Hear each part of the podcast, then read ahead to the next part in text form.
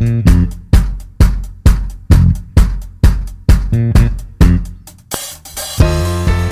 大家好，欢迎来到非选之人，我是 Queena。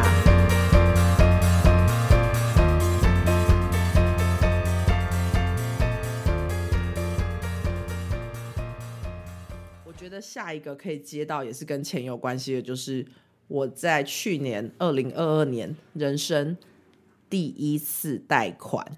其实你可以从前面我讲的，就是前面讲的自己的 podcast 也好，自由业也好，我的工作我工作也好，一点点的家庭也好，你 maybe 现在 right now 正在听这个节目或者正在看这个影片的你，心里面可能其实有慢慢的理出一个我这个人的一个价值观的一个脉络的一个一个一个曲线图，它其实是有迹可循的啦。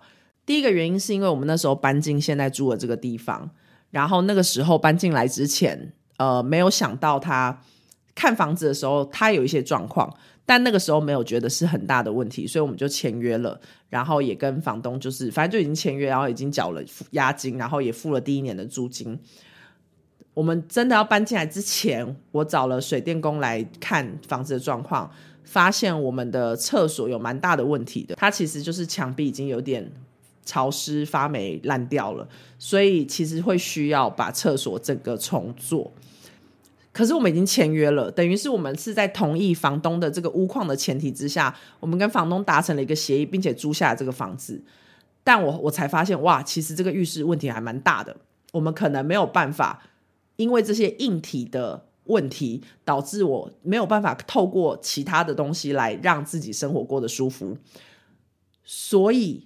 我们就跟房东讨论，就是怎么办。当然，还是会有朋友觉得说，哎，那个房东在凹你什么的。但是我必须要说，总而言之，就是我跟房东，我们跟房东讨论好，我们一起把厕所重做，但是一人出一半。那我人生就因此第一次去借了信用贷款。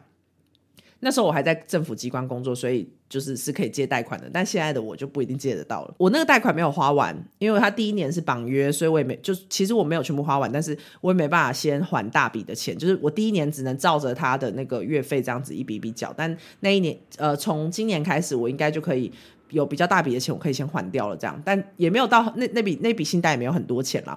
但是我人生第一次。人生第一次看到户头里有六位数，真的是第一次哎！三十几岁的朋友应该很难想象我的心情吧？大家户头里是不是都已经有百万，曾经有过百万，或者曾经有过几十万呢？我是没有的哦，我没有。OK，所以这真的是我人生第一次。这个贷款，我刚刚讲我借贷款的原因嘛？那第一个原因是这个，第二个原因是我那时候也知道自己即将要从公家机关离职了。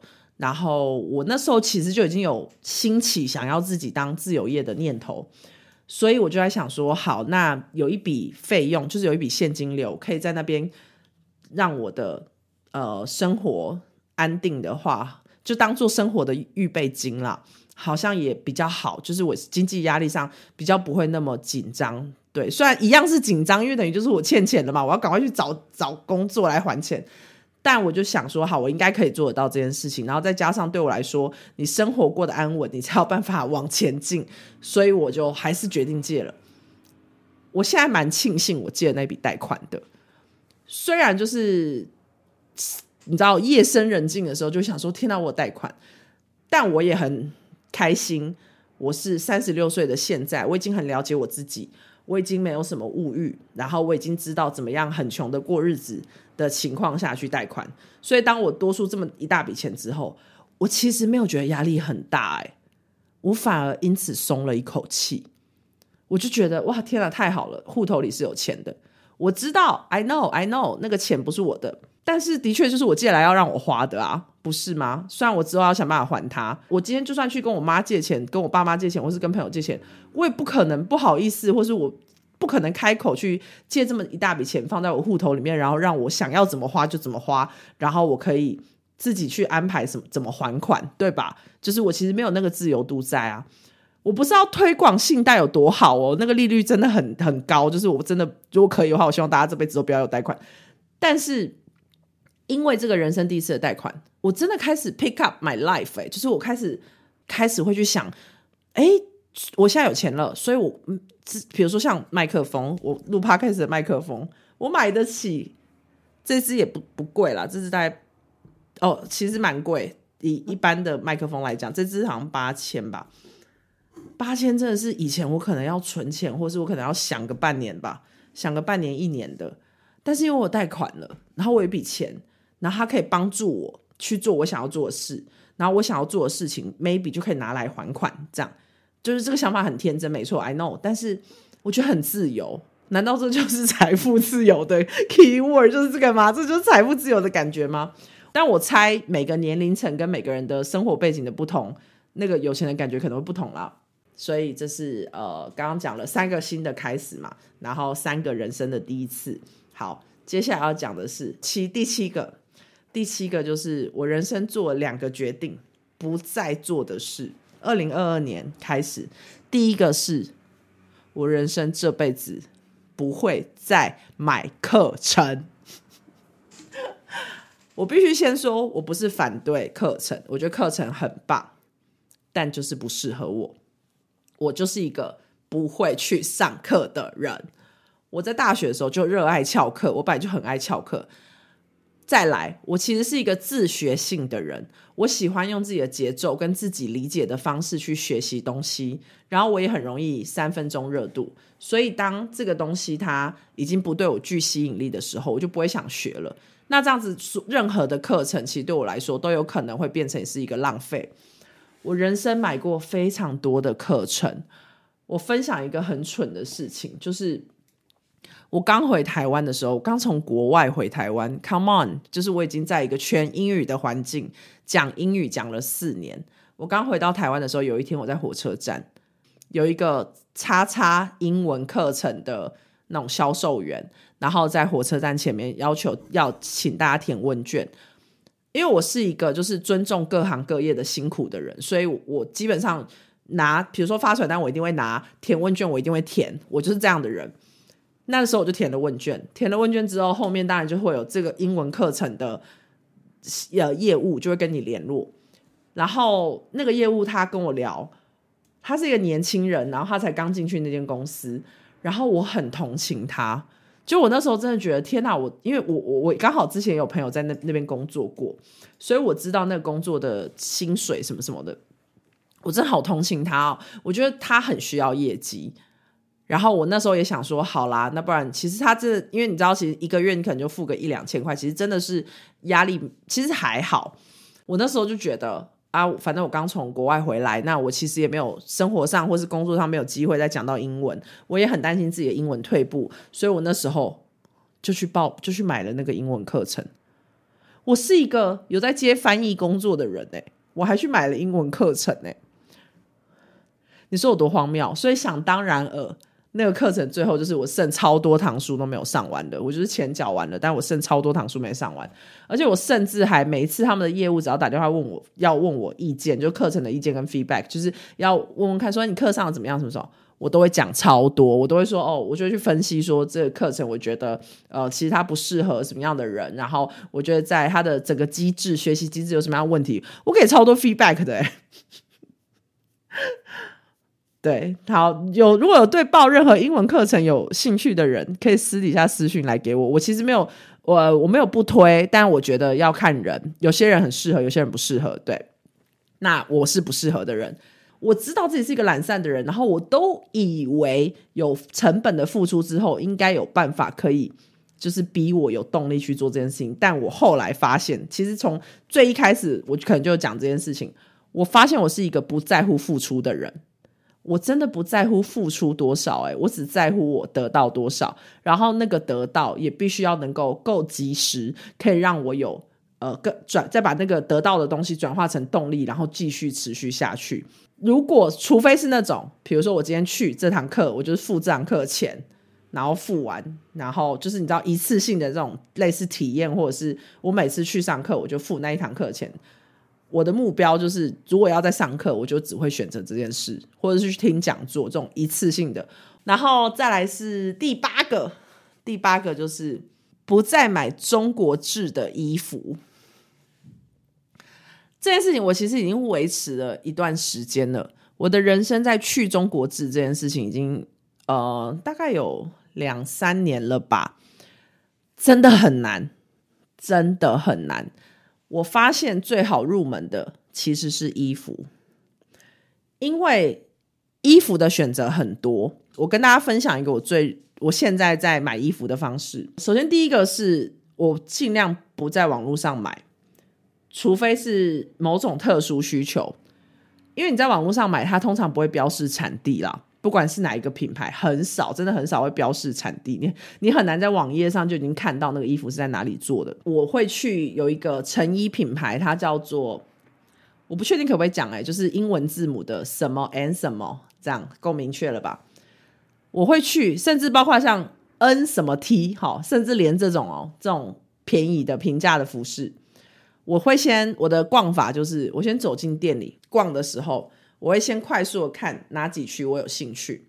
好，我看到这一区有我喜欢的风格，我走过去，我就直接开始每一件、每一每一个款式，我就直接开始翻标价，就这样翻翻它那个衣服的那个，通常都是在侧面的那个角角，我就直接这样翻，然后看它是 made in 哪里这样。然后其实蛮多都会是在呃东南亚国家做的，不一定是中国。我知道你们一定会觉得，怎么可能没有中国？现在全部都中国，没有，还是有非常多是从就是非东南亚国家制，而不是中国。那先翻看到了，然后我再看，我都先看完标价之后，看完哦不是 Made in China，我就回来看一下这一件，好像可以哦，那我再开始看尺寸，这样。我通常是这样的逛法，那我就是半年逛一次，然后把衣服衣柜的衣服做一个更新。那再加上我其实在尝试着断舍离嘛，所以我可以很骄傲，我现在真的可以很这件事情，我真的蛮有自信，就是蛮开心的。就是我现在的衣服，除非是第一个就是旧的衣服，就比如说我以前就已经放在台湾，然后就放了好几年了，那我觉得它也可以穿，我就继续穿它。那那个我就没办法控制，因为那是很久以前买的衣服。除非是这种衣服，或者是别人送我的衣服，因为他送我，然后我不想要，然后他的确是我可以穿，我也喜欢的，我就穿。哦，或者是真的是特殊需求，好了，假设我今天要，I don't know，参加一个因为工作需要打扮成玩偶，买一个玩偶装好了，类似这种特殊需求，那我可能在网络上买了，我就没办法控制它是不是中国制的，对。我可以很自很有自信的说，我现在衣柜的衣服有百分之八十都不是中国制的。我好像没有讲原因，对不对？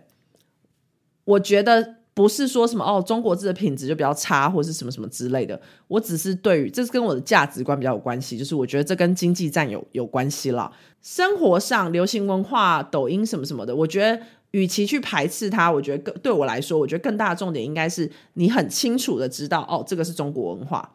然后这个是台湾，就是你很清楚的知道这件事情。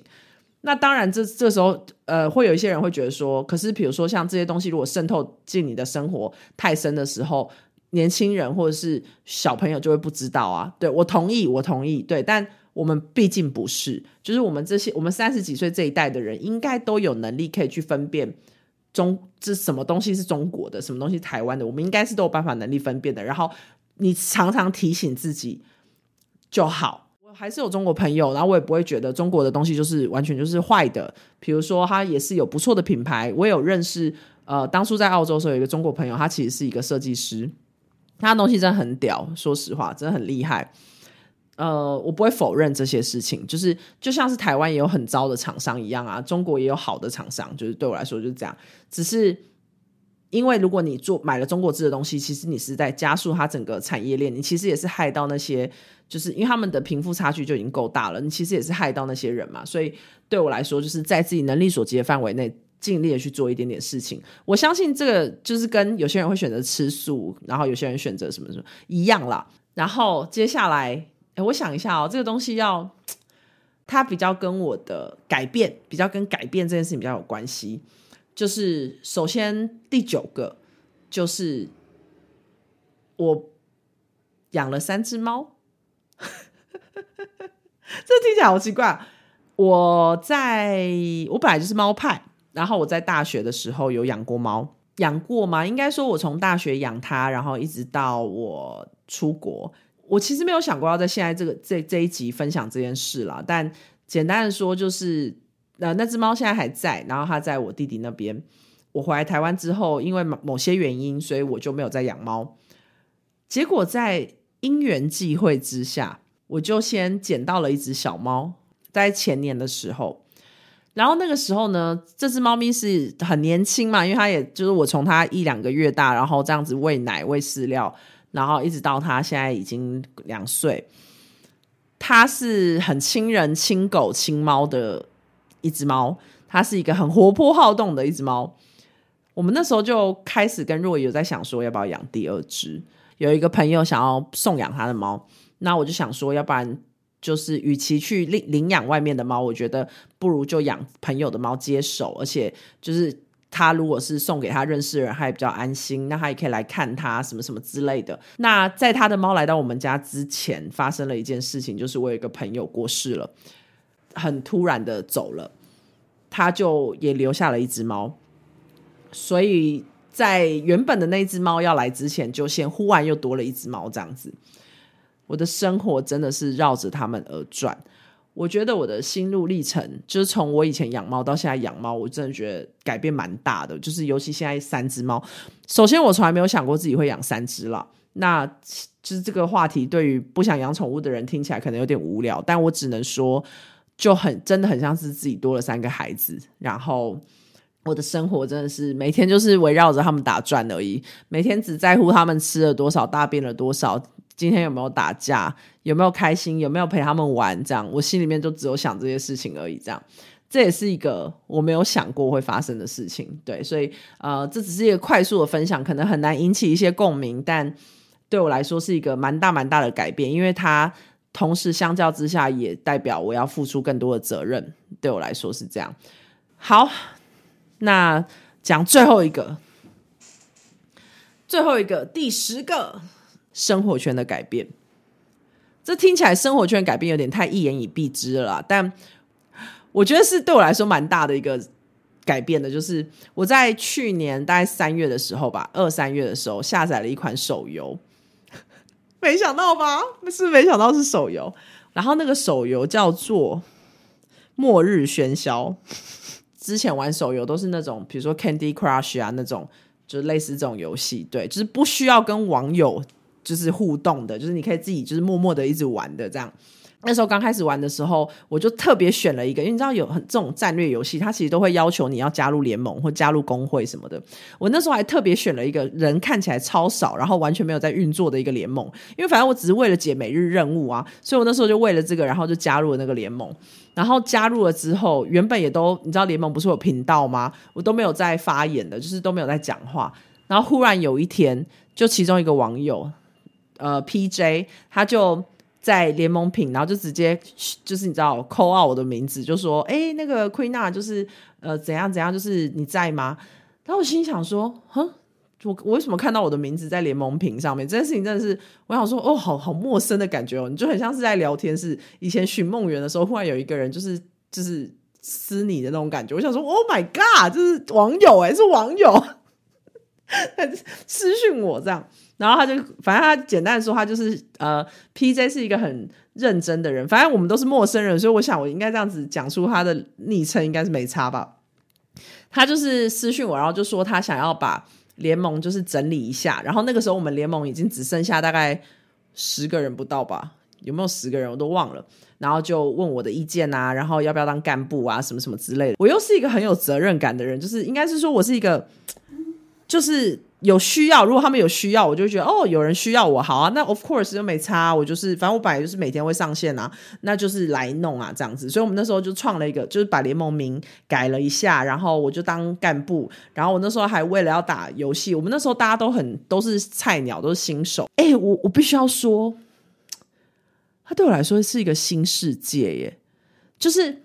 我后来在现实生活中，就是有问另外一个朋友，呃，那个朋友就说，哦，他有一个朋友也在玩那个游戏，然后是在第几个伺服器，就所以我就创了一个小号去那个伺服器，然后加入那个朋友的朋友的联盟。哇，里面的人都是三四十岁，甚至有年纪更大的。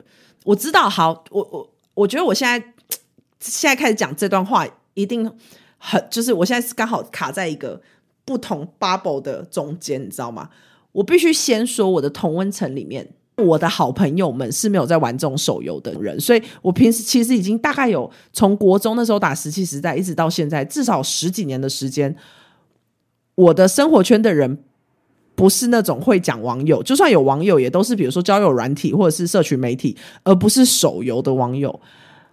但你知道，我那个时候在那个游戏里面，除了 PJ 之外，其实有几个有几个网友，他们其实都年纪都比我大，然后大家都有正式正职的工作，但是。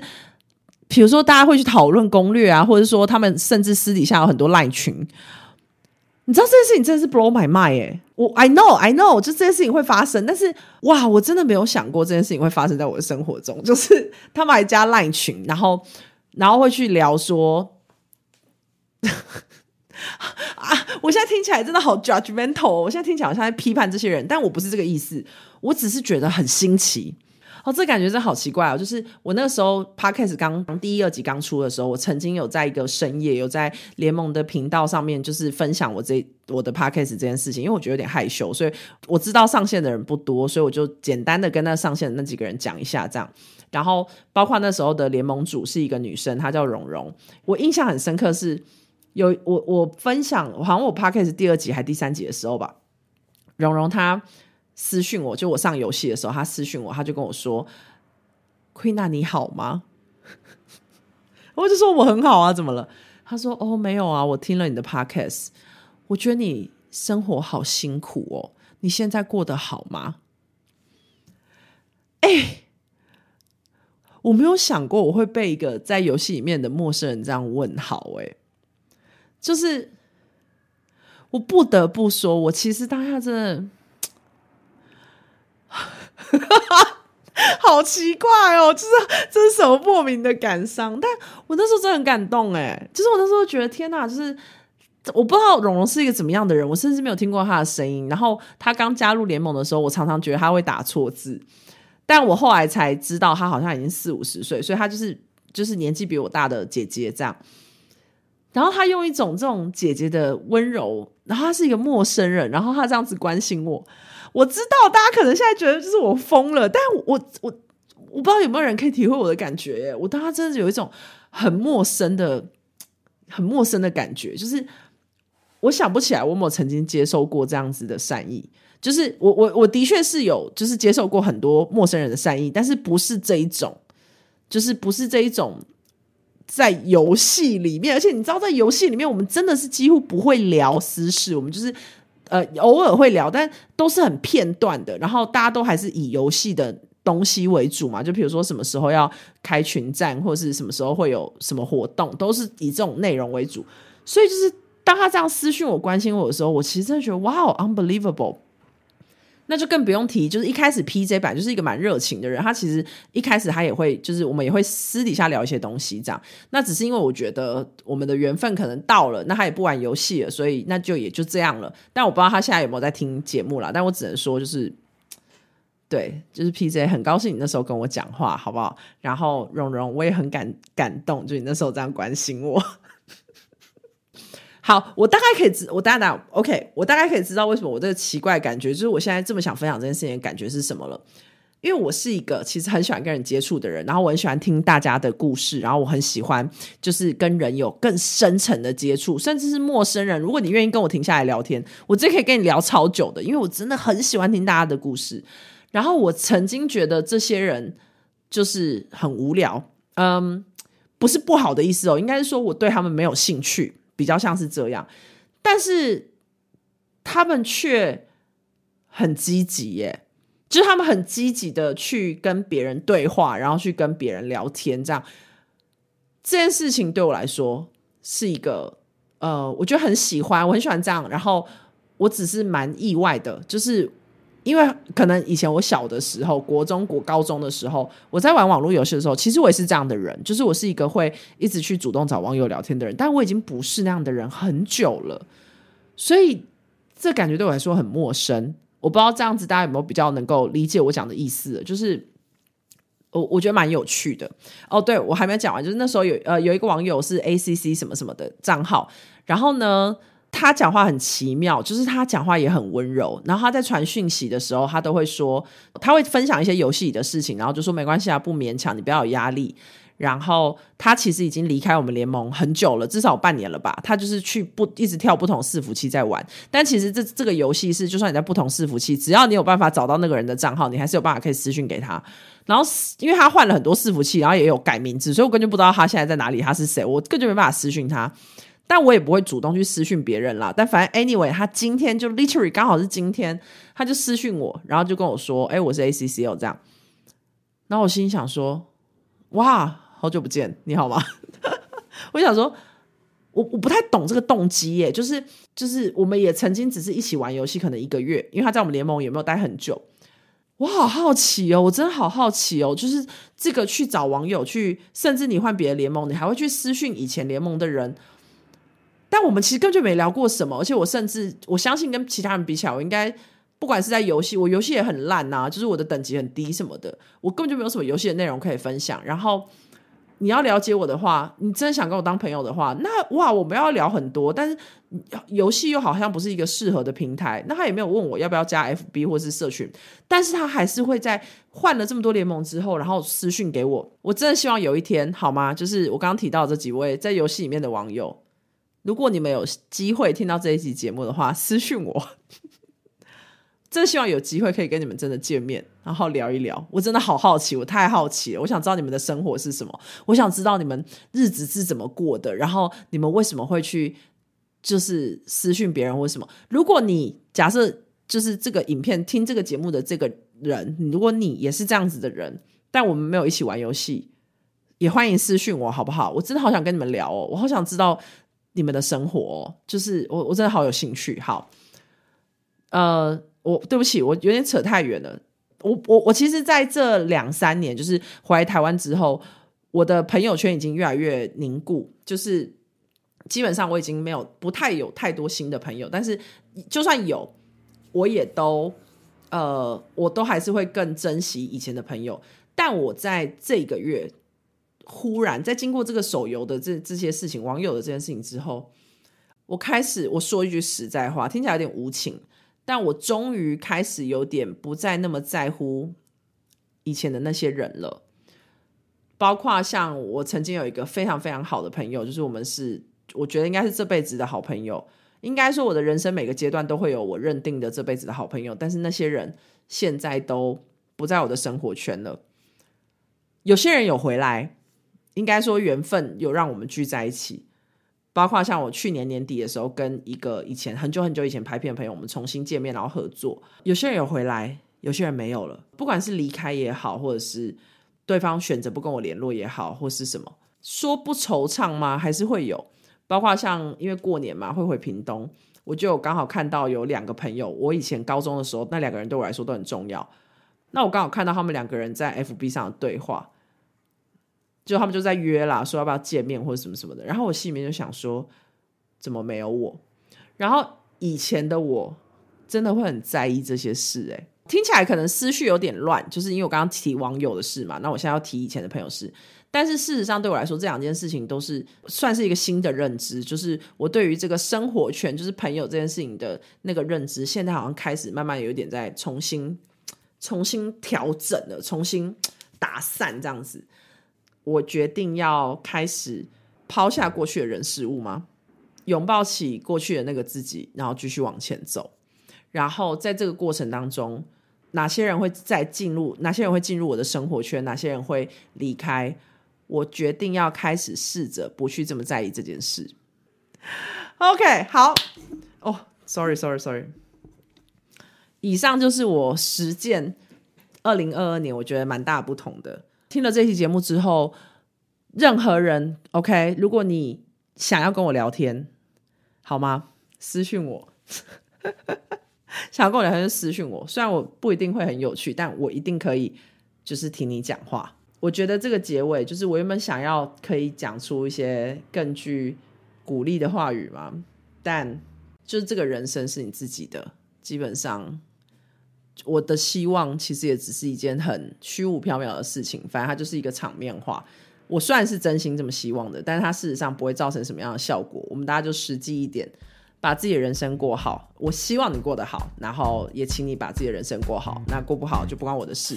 我们就下集再见。希望我也可以，我对我自己的期待就是可以持续的进行做自己想做的事情。然后这十件的改变，这十个不同，未来会再变成什么样新的选择呢？就继续看下去喽。拜拜。